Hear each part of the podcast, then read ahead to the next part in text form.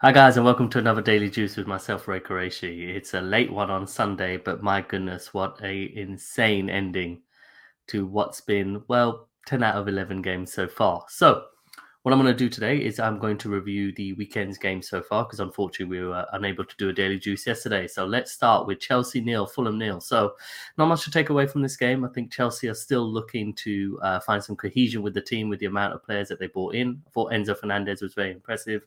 FPL point of view, Kepper Areida Balaga, absolutely brilliant.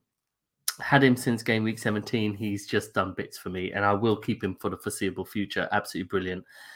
For Reece James owners, unlucky. It was a risk taking to actually start him once it was leaked, because we know what could happen in regards to him breaking down or a substitution. And unbelievably, he was off 59 minutes and 40 seconds. So, yeah, that's a tough one, but definitely a team to look at defensively, at least. I did have an eye on Mudrik, but apparently he had a severe cold or something like that. So we'll have to wait a little bit. But the good thing is with Chelsea assets, you're not really looking to bring any in at the moment. So, you know, we got time. We got time to assess more. Next game. Oh, God. Everton won, Arsenal nil. I must say, we fully deserved to lose. I thought Everton had more passion, more intensity, and also Arsenal were just not at it. But a lot of that was because of the forced nature of Everton. I thought that Tarkowski and Cody are such Dyche players, you know, considering Dyche had Tarkowski as, again, he had him previously at Burnley. And it kind of played out the way I thought, but unfortunately we just could not get a foothold on the game. And honestly, deserved to lose 1-0, I must say. I have no arguments whatsoever. From an FPL perspective, I know everyone bought in Arsenal assets. Martinelli is a tough one, really, because I own him, as do, I think, 40 to 50% own him as well. Really, really got to listen out to see if there's a possibility he won't start one of the two games in the double against Brentford or Manchester City, because he's not really at it right now. But I think a lot of that was because of how good Everton were defensively, especially Seamus Coleman. He was brilliant. And the three in midfield of Onana, Decore and Gay. I tweeted earlier before the game that, you know, this is going to be really tough. And it was. They won the midfield battle. So, unfortunately, got the loss there. But, you know, Everton deserved it. They played very well. Next game, Aston Villa 2, Leicester 4. My goodness, what a game this one. What a goal fest. And guess who returned? James Maddison. What a phenomenal player. They're just a different team when he plays. He is absolutely superb. And in the summer, they're going to be a lot of suitors for him. I've heard some stuff that Manchester City might be one of those players as well. A bit surprised, really, because, you know, with Unai Emery, I didn't think he'd be so expansive, at least defensively, leaving themselves open. But he was, and they got duly punished for it. Ollie Watkins, a player that I'm looking at for blank game week 28. Fantastic. I did have an eye on maybe Moreno, but I need to think about that now. But with Leicester, with Maddison back, he's a player that's going to be high on the list at the moment. And good to see Iheanacho and Barnes getting returns as well. Next game, Brentford 3, Southampton 0. The only shock here, no return whatsoever from Tony. However, Ben Mead, the gift that keeps on giving, absolutely brilliant. For everyone that owns him, well done. Enjoy your flowers. You absolutely deserve him. Brilliant player. Also, Jensen got a goal. Imbremo got a goal and a return. Solid player. Plays every single game. Fantastic value for money. 3-0. Southampton, tough. One of the teams I think that are going to go down. Moving on. Brighton 1, Bournemouth 0. My God, Mitoma. What a player this guy is. When they sold Trossard, if Potoma's fit, no issues whatsoever. Fabulous player. Took his goal really well. Fully deserved win.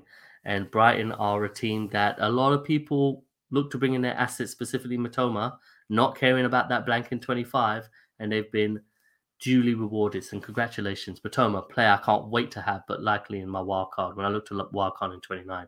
Bournemouth, again, didn't really put up anything. I do expect them to go down. Next game, Manchester United 2, Crystal Palace 1. The one that everyone was looking at, specifically Rashford, triple captain. As our captain, Rashford, didn't want him to return, and he punished me. He got a goal and an assist. And apart from the melee at the end, which was very funny, actually, I thought Manchester United were comfortable. They won 2-1, but I thought they were comfortable. Bruno Fernandes, Rashford, you got him, you keep him right now, obviously. I mean, I bought in Bruno, and, you know, I'll speak about it in the Man City game later, but Fernandes might be someone that we might want to keep in. He looked very bright, very impressive during the game. Next up, Wolves 3, Liverpool 0. I don't even know what to make about Liverpool anymore. I mean, their midfield is so soft. I mean, they're playing this Benchovic, and they're just so easy to get at. The midfield just gets bypassed so easily with him and Thiago that you've got to get some grit in there. And they were well beaten, Wolves and Liverpool. And if I'm a Liverpool fan, I'm very concerned where this team is going to go, because even when the likes of Jota and Luis Diaz are back, the issue is that you can't defend, and midfield is too easy to get at and bypass that, you know, Liverpool, I don't know where they could go, but Wolves were more than deserving of their victory, and by that scoreline, in my opinion. No one that I'd really look at from either team at the moment, to be honest with you.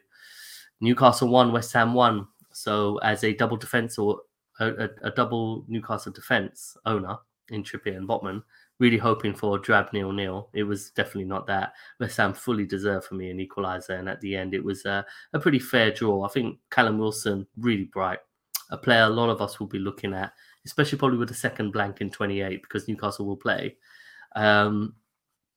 Really bright spark. A lot of people took out Almiron, such as myself, for a hit. I was happy I did it.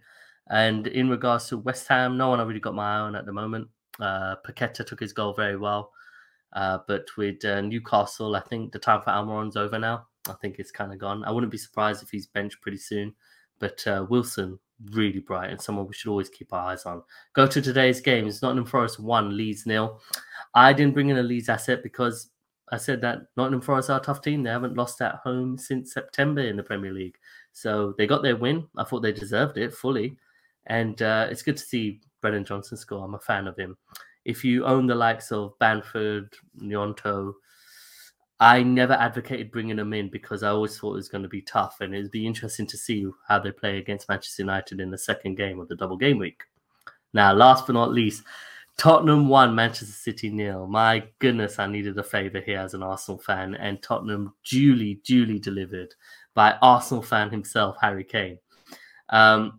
Manchester City mucked around at the back, got mugged off by Højbjerg. Højbjerg assisted. Kane finished very well. And then from there, I think, you know, Manchester City huffed and puffed. Mahrez hit the bar. But apart from that, I thought Spurs defended very well. It was a typical Tottenham versus Manchester City game. And Spurs could have got a couple of more goals. If you're looking for Spurs asset, the only one is Harry Kane. On to Manchester City. Now, this is a really tough one, is that they didn't play Kevin De Bruyne. I took him out, so I was obviously very happy that he didn't start. And they went for kind of this 4-2-3-1 formation where Alvarez was behind Haaland and then supporting Haaland. And once again, the midfield just didn't seem right. What's the best way of getting back in form? Is to play games. So, and which assets are we going to go for at this point? I only have Haaland, and now I'm really thinking which one I bring in. I'm thinking more around Mahrez now, meaning I can keep Bruno, but it's really going to be a pickle. If you're looking at Spurs assets, only Harry Kane. I kept Harry Kane rather than selling KDB because Harry Kane has been one of the best assets this season, and he's catching up to Haaland's score now in FPL, so we need to be careful of that. The only two now City assets at the moment seem to be Edison and Haaland. So really interesting to see where we go because of double game week 23. But anyway, guys, that wraps it up.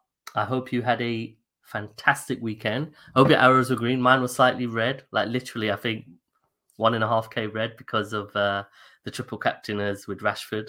But Kane returned for me. And I hope you have a fantastic Sunday evening. But let me just finish this off with saying, once a gunner, always a gunner. Cheers, Harry Kane.